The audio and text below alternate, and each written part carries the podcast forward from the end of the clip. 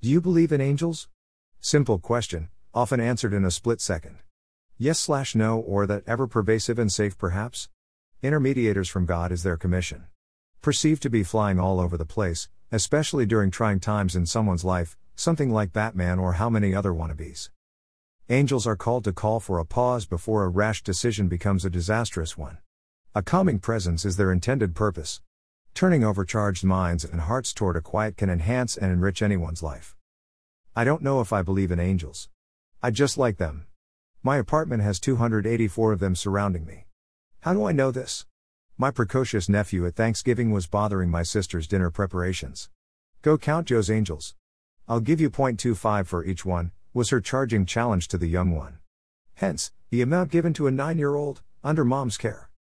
They come in all shapes and sizes, just like us. The Catholic Church doesn't fool around. Angels have a hierarchy just like, guess who? There's seraphim, cherubim, thrones, dominions, virtues, powers, principalities, and of course, arch.